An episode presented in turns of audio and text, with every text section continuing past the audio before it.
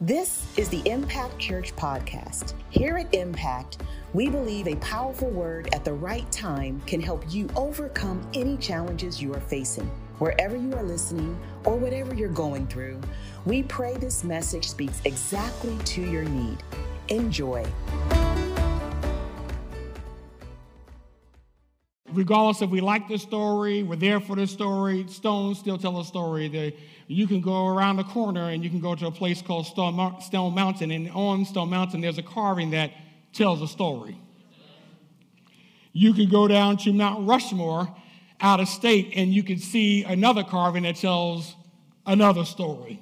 You can go to Washington, D.C. and see the King Memorial, and that's made out of stone too, and that still tells a story because sometimes there's a story behind the stone.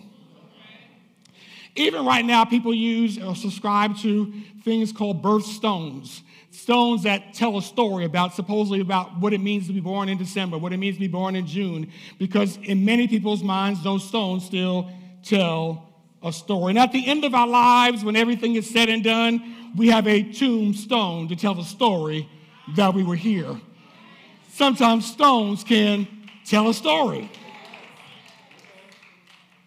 And, and you may think that, well, you know, that's cool, but uh, I'm not David and I'm not Abraham and, and I'm not Peter and I'm not Paul, which would have preached at that temple after the days of Jesus. I'm not any of those people. I don't have stones. I don't, I'm not a David that got five smooth stones. I don't have a stone. And, and I want you to understand this morning that if you don't have a stone, touch yourself and say, tag, you're it. Because what First Peter says is that you also, as living stones, are being built up as a spiritual house, a holy priesthood to offer up spiritual sacrifices acceptable to God through Jesus Christ. He says, if you're in the kingdom, he says, you are the stone that I'm building. You are the stone that I've chosen. You are the stone that is precious to me, rejected by men, but precious to you. You are the stone. Now, he is the chief cornerstone, but you are part of the building of which God is building. You're one of the stones in his building. And so what that lets me know is that everybody, everybody has a, every stone has a story.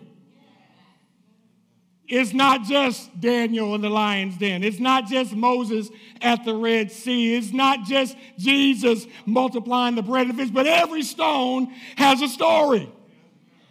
Which is why they say you should never judge because you don't know my story. You don't know what I've gone through. You don't know the streets I've walked and the night, the, the, the, sleep that I missed overnight and the battles that I fought. You don't know my story. You don't know your neighbor's story because behind the stone, there is a story. Somebody sent me something. I said, Oh, this just made the message this week. It was fascinating, actually. It was something that, had, that they have over in Denmark right now. And it's called the Human Library. You say, what in the world is a human library? The human library is where you don't rent books for a period of time, you rent people. Mm-hmm. And when you rent the people, you take them and just listen to their story. And each book has a title. The title might say on one book, unemployed. On another book, it might say refugee. Another book might say bipolar. But you got to sit and listen to their story. Which reminds us not to judge a book by its cover. You need to stop and listen to their story. And I, that made me think about us because I, I believe that each of us, whether we ever verbalize or not, and even whether or not we're fully conscious of it, I believe that if we really thought about our lives, somewhere along the line we have something that we feel defines us, something that we feel uh, clarifies what we're about or what our life has been about so far, whether we like it or not. And, and sometimes those titles aren't cool, they're not kind, they're not nice, they don't bring hope, they don't bring the sense of that I can make it. But sometimes the stories may, something, may say something like unlovable. Maybe whenever something good is coming your way, you feel like it can't really happen for you. Or maybe you feel like, oh, something bad's coming because, see, underneath your story, there's, some, there's a title that says unworthy. So I'm not really worthy of anything good happening to me. I'm not really worthy of being loved. Or maybe the title just simply says forsaken. That when I look back over my life, it looks like the people that I gave myself to didn't give themselves back to me and they left me high and dry. And so sometimes we can feel discouraged about our story. You can celebrate with other folks. You look at other people and you look at the things that God is doing in their life and you see how God is raising them up and you celebrate with them, but inside you're weeping about your story. You can shout with your sister when she gets married and, and she's a bride, but look like you're always going to be a bridesmaid. We can be discouraged about our own story, but I got good news for you this morning. After going to the Holy Land, I can tell you that God is at work in your story. I don't care how many times you've been knocked down, how many times you've been left, how long you've been rejected. I need you to understand that God is active and He's alive and He's working in your story. Even when you can't feel it, even when you can't see it, even when you shifted and went the wrong way, God is still at work in your story. I want to pick up Joshua chapter 4 from a text that we looked at before. We're going to look at it again, and I'm going to see if I can take us further in it. Joshua 4 4 through 7 says this Then Joshua called the 12 men whom he had appointed from the children of Israel, one man from every tribe. And Joshua said to them, Cross over before the ark of the Lord your God in the, into the midst of the Jordan, and each one of you take up a stone on his shoulder according to the number of the tribes of the children of Israel. That this may be a sign among you when your children ask in the time to come, saying, What do these stones mean to you? Then you shall answer them that the waters of the Jordan were cut off before the ark of the covenant of the Lord, when it crossed over the Jordan. The rivers of the Jordan were cut off, and these stones shall be a memorial to the children of Israel forever. Then, jo- then uh, Joshua set up 12 stones in the midst of the Jordan, in the place where the feet of the priests who bore the Ark of the Covenant stood. And they are there to this day. You can put up the picture of the Jordan. Now, we saw a lot, yet I couldn't find one that I wasn't in, but anyway. you know when we go on so much, when we go away, we always get pictures. And like, you know what? We're not in any of the pictures. So this time I said, I'm gonna be in every picture. So, um, so it was interesting being there. Uh, I think I saw more water there than I've seen in the United States in my life, literally. I mean, we saw every sea. Seemed like there was the, there was the Mediterranean Sea that crosses the north, and you had the so they had the Med. They call it the Med Sea, the Red Sea, and the Dead Sea. And then you have, in all those seas, people don't have any clue. People say, What's the biggest thing that surprised you? How beautiful it was over there. How uh, palm trees, tropical, just surprising, right? But what was also interesting is out of all the uh, water that was there, because they had resorts on every water that I mentioned had resorts. You know, people would come from Europe and other places to vacation there, but except for the Jordan River. The Jordan River is not pretty at all. The Jordan River is pretty, pretty dirty. And um, of course, we went to the Jordan River, they told the story of how John baptized Jesus in the Jordan. And the Father spoke and said, This is my beloved Son, hear ye him, as the Holy Spirit descended upon him like a dove. But when you rewind the tape and you go further back into the Old Testament and you realize that Joshua was picking up the mantle of his leader who had recently gone on to glory, Moses. And God says in Joshua 1 to, to Joshua, Moses, my servant, is dead.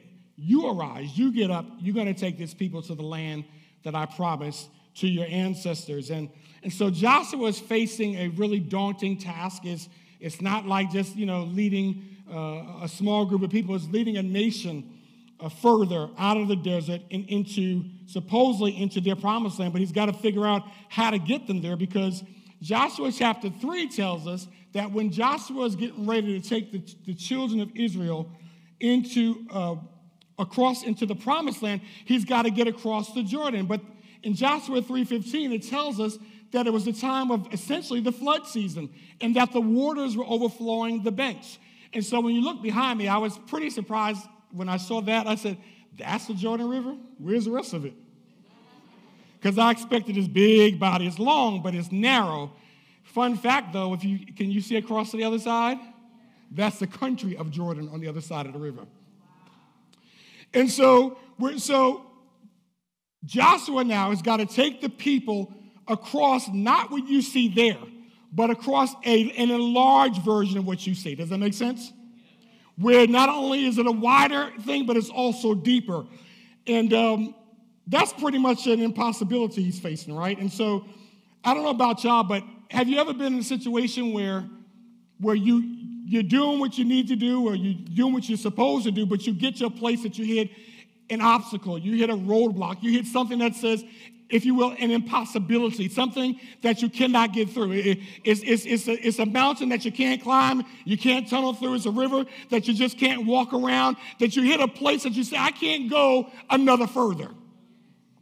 And that can be pretty discouraging. And, and so, what he does, though, that I find to be really interesting is he, he, the Bible tells us, the scripture we read just tells us that he calls for the priests, and the priests bring the Ark of the Covenant. Now, the Ark of the Covenant how many of y'all heard that expression before the Ark of the Covenant? I'm not talking about the lost, the raiders of the lost ark either. I know y'all seen. Uh-huh.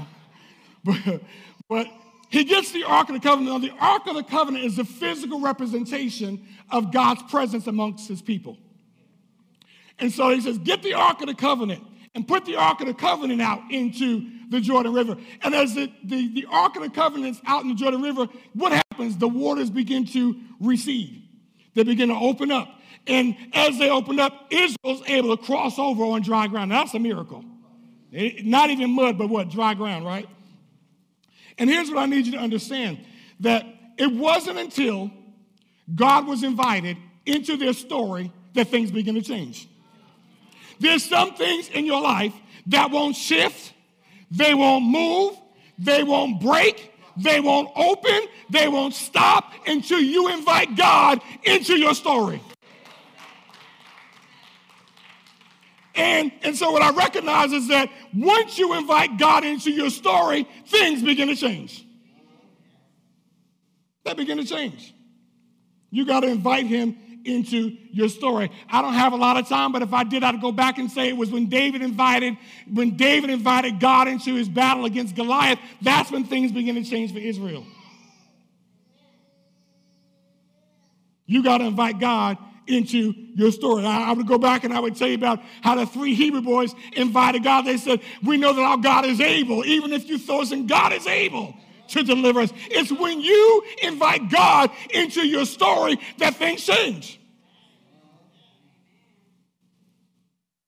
But I think we think that inviting God into our story means, only means, coming down to the altar and giving our heart to Christ.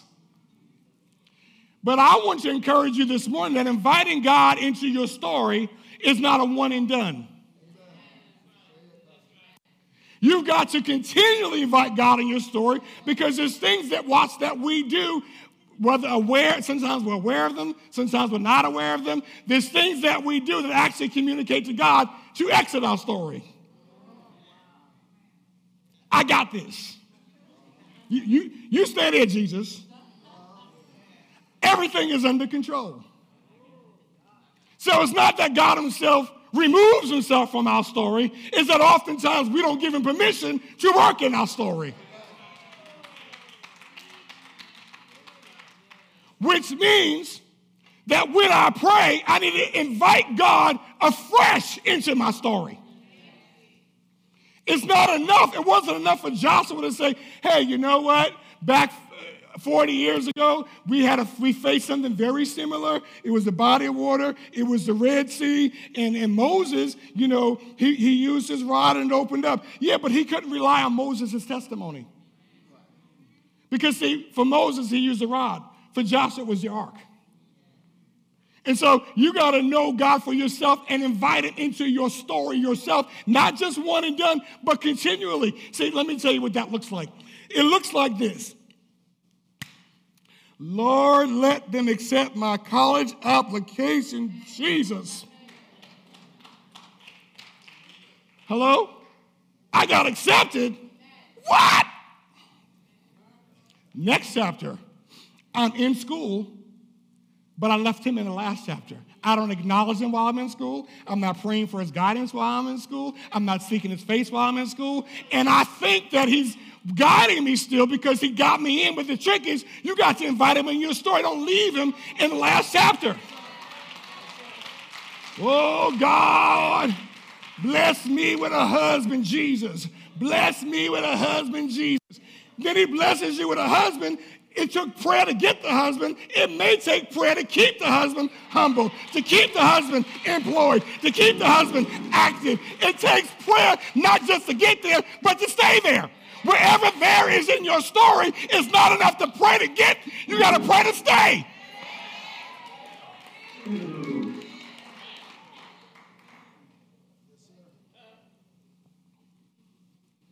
So the trick is, God, help me to invite you continually. And let me tell you what, that's what prayer does. That's what prayer does. It makes you stop and say, wait a minute, I don't have enough on my own. So you got to recognize that when you approach a situation, you're always in over your head. You're always facing a Jordan. You always feel, and so I think it's our own confidence in ourselves, and I'm concluding myself. I think we become so self confident that we become less God reliant. And so it takes the big things for us to really recognize what was true the whole time that you need God for the big and for the little.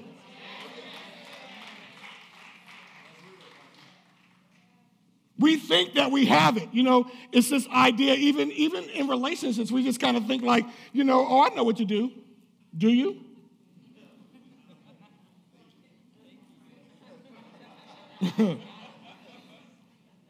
you really don't. And, we start grabbing and nabbing from other people, and but we don't stop to ask, well, did that work for them? Well, you know, that's how my daddy did. Well, what was the end of his story?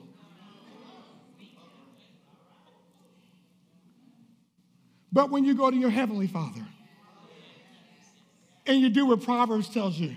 He says to trust in the Lord with all your heart and lean not to your own understanding, but in all your ways. Not some, but in all your ways, acknowledge him, and he will direct thy path. God, my boss, get on my nerves. Acknowledge God. He'll show you how to deal with that boss. God, my children ain't acting right. Acknowledge God. He'll show you how to deal with that child's personality. It's this idea that, God, I need you. We, we sing songs, we talk about it, but, but I need you, God. I need you like I need the air that I breathe. It's, it's that sense of I am God dependent. When you invite him into your story, you invite things to change in your story. Let me tell you how I know that. See, until you have a tombstone, your story's still being written. So, which means that your story can change. And what the devil wants you to believe is that your story will never change. It's always going to be this way. You're always going to be the one that's broke. You're always going to be the one that's behind. You're always going to be the one that's overlooked. You're always going to be the one that feels left out. And guess what? The devil is a liar, and every word that he's spoken to you is a lie from the pit of hell. But what he wants you to do is to believe the lie so you make it a self fulfilling prophecy. Preach. I'm trying.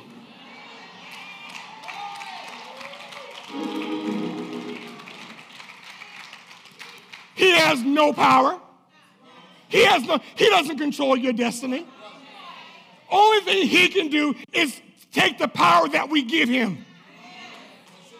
So when you think it's the end of your story, because your story will always stay the same, when you think that way, what happens with the enemies, he says, great, now I'm going to cause you to start making decisions that reflect that. Oh. Isn't it something how we make decisions?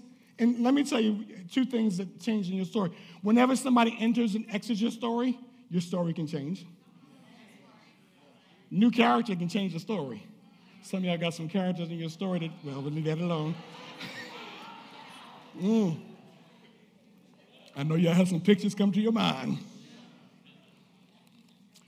Two things that change our story the people that enter and exit, and the decisions that we make. But when you start off from a place of hopelessness, you accept anybody into your story. Folks that don't need to be there. And then you start making hopeless decisions because you don't see that you have a future. Are you with me this morning? Are you following me? So it's not that the enemy is actually uh, uh taking away your future, he gets us to agree with him and, and resign our future to Him, and resign our peace to Him, and resign our hope to Him. But I know a God that can change your story. And see, what I found out a long time ago is the best stories always have a change in the middle. The best stories always have a plot twist in the middle. The best stories are always predictable. And what I can tell you about you is that I have not seen, ears not heard the things that God has prepared for them that love Him. He got a plot twist coming your way. He's got a miracle coming your way. He's got a change coming They already told you, hold on a little while longer.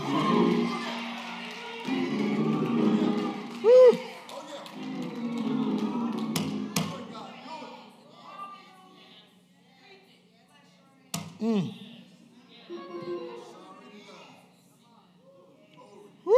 Mm. Do you remember the last time you thought that your story couldn't change? Anybody ever been there before? And you look back and say, wow, look what God has done.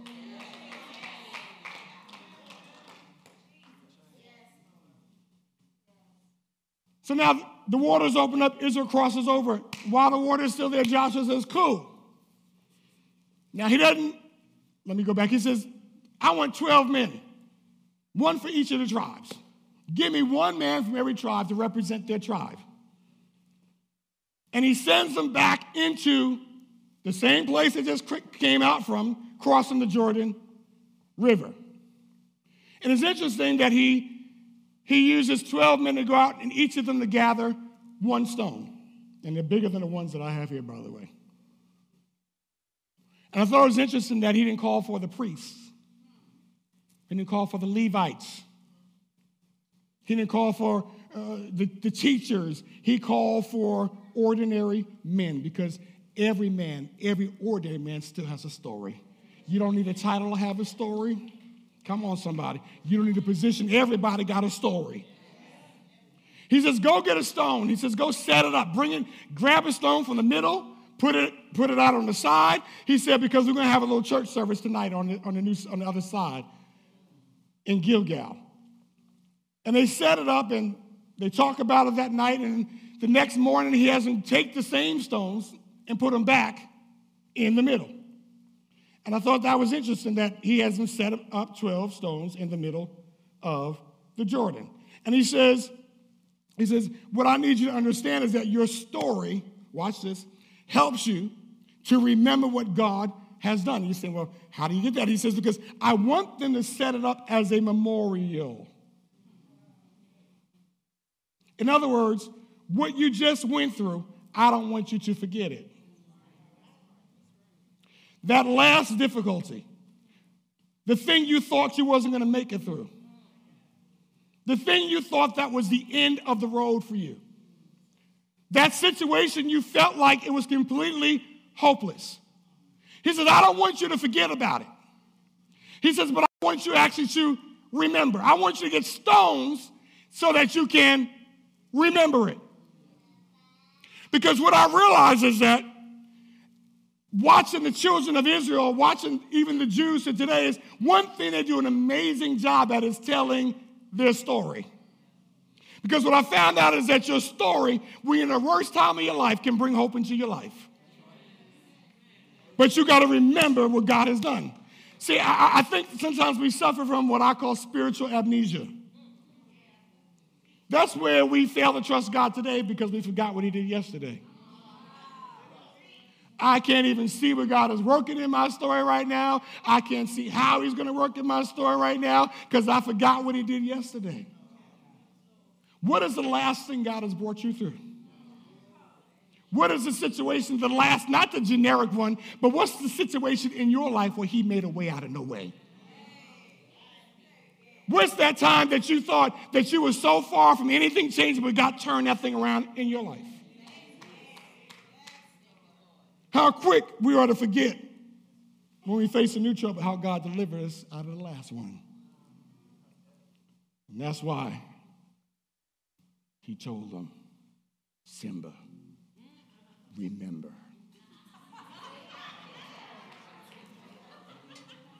Yeah, there's another version coming out. Y'all didn't know that? All right. Mm-hmm. Hmm. I'm sorry. I relapsed. Sorry.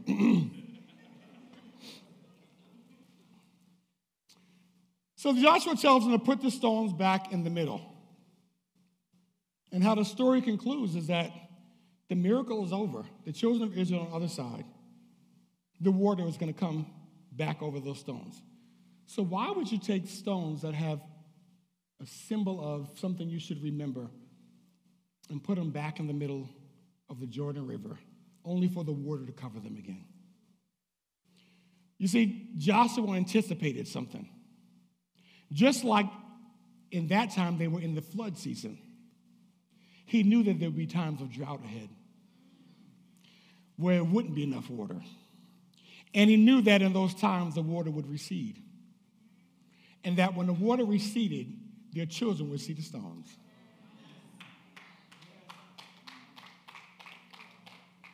And he says, So when your children ask you what those stones mean, you got a testimony. When your children go through difficult times, you got a story you can tell.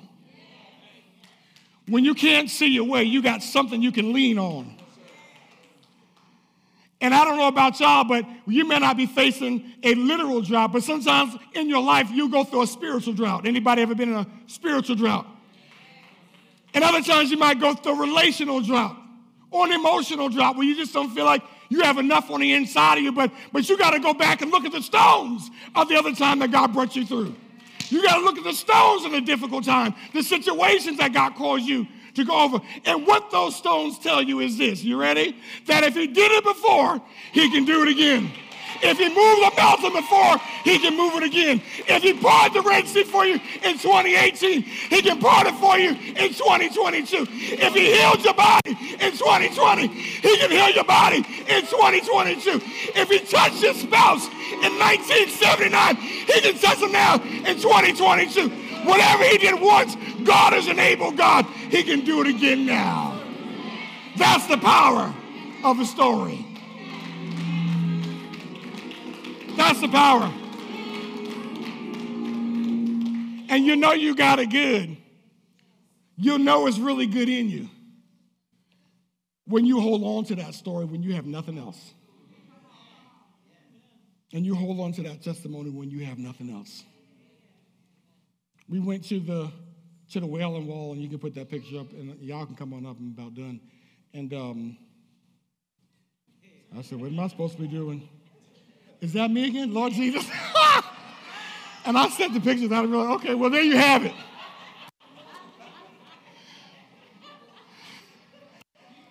I was there, right? Yeah, I should have just put it in the cement. I was here. But anyway. so the Wailing Wall is, is interesting. Um, so I didn't even know what to expect. We got there and um, walked up to it. And the men are separated on different sections. The women, it's like a divider. They put the women on the other side. And you see um,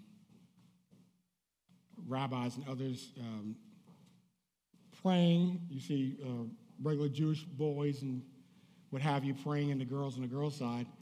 You saw them taking out scrolls. It was quite interesting, handwritten scrolls, and you could tell the books were extremely old, like hundreds of years, what it looked like and opening them and closing. It was like ceremonies. It was really interesting. And um, I didn't know until then that the reason why it's called the Wailing Wall. The reason why it's called the Wailing Wall is because of the, the lament from the destruction of the temple. Remember, I told you the temple was a central part of Jewish life? You've heard the expressions the inner court, the outer court, and the holies of holies, right? That was where they met God at. You see, we, we look at the scripture as a New Testament believer who has the Holy Spirit. We have God with us. But what if the only way you could meet God was to go to the temple? But the temple was destroyed. And um, not only was it destroyed, Jesus told them it was going to be destroyed. You might remember Matthew 24, and they said, Well, Lord, what's going to be the sign of your coming? And he's standing outside on the Mount of Olives looking over. And see, you get it when she actually been there. He's looking over and said, Not one stone should be left upon another. Talking about the temple. It was only about 40 years after he, he was crucified that the temple was completely destroyed by the Romans, which means the temple has been down for 2,000 years. And so they don't have any other place to meet God. That's the closest they can get to, what, to where the holies of holies was. And so they're lamenting. And they're also praying. Because the temple that was built, there was two temples built. One was built and destroyed by the 500s before Christ. And then the next one was built just prior to Jesus' arrival on earth in 70 AD was destroyed. But here's what they know that even though the temple has been destroyed, the same God that allowed them to build it before can do it again now. So not only are they lamenting because they don't have access to God's presence or to the temple, they're also lamenting in prayer because they believe that the temple will be rebuilt. And, and what I need you to understand is that no matter how long you've been waiting, don't give up. God's going to do what he promised he's going to do. And no matter what's blocking your way, the reason, I'll share this last thing and then I'm done. The reason why they can't build the temple, y'all want to know why they can't build it? Because you're like, just get some bricks and build it already, right? The reason they can't build the temple is on the other side of that wall, where the temple used to be, is a Muslim mosque. And if they try to build it, you're talking about World War III. But how many of y'all know God is working through history and governments? And the scriptures tell us that they will rebuild the temple. And they're looking at building it in the same place. What I can tell you is Jesus is coming. You know how I can tell you that?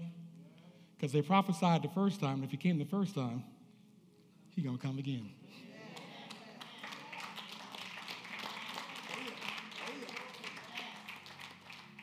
You're living in a day and age where prophecy is being fulfilled. It is being fulfilled. I, I wasn't going here, but you know, Jesus told them that Jerusalem will be trodden under the foot of men. This is the Gospel of Luke. Until the days of the Gentiles are fulfilled. What he's saying essentially is, y'all ain't to have power over Jerusalem again. You, until I get finished bringing all of them in that don't look like you and aren't part of your tribe, you're not to have. But when the Gentile season is over, he said, then you'll have Jerusalem back. Well, they got that back in 1967. Look at your neighbor and say, He's coming. And the Jews will tell you it was a miracle. The six day war was a miracle. And I want you to understand that your story is part of a bigger story that God is working in humanity. And He's guaranteeing to bring all of it to a wonderful conclusion. You don't have to worry about them because if you can serve a God that can hold all of that together, how much more can He hold your story together? How much more can He hold your life together, and your marriage together, and your business together, and your mind together, and your body together? God can hold it all together because He's still sovereign. He's in control. He allows what goes on to happen only to a certain point, but He knows the plan that He has. He knows the future that He holds. You don't have to be discouraged. You don't have to be depressed because your hope is not in what you see. Your hope is in who you don't see, knowing that He's working on your behalf. Stand on your feet this morning. Hallelujah. Glory to God. Glory to God. I want to pray this morning. Two things. I want to pray for you that are here because you might think it's the end of the story. And I'm going to tell you all you got to do is invite God into it. I was thinking after last Sunday because I didn't realize it last Sunday. how I thought it was the end of my story in 1997 on the first Sunday in October when I quit this job. How am I still here then? I was so burned out and so tired, and I'm not a quitter. I tell folks all the time the time, the one time I remember quitting was when I was probably eight years old and I quit the football team, but that was best for them and for me.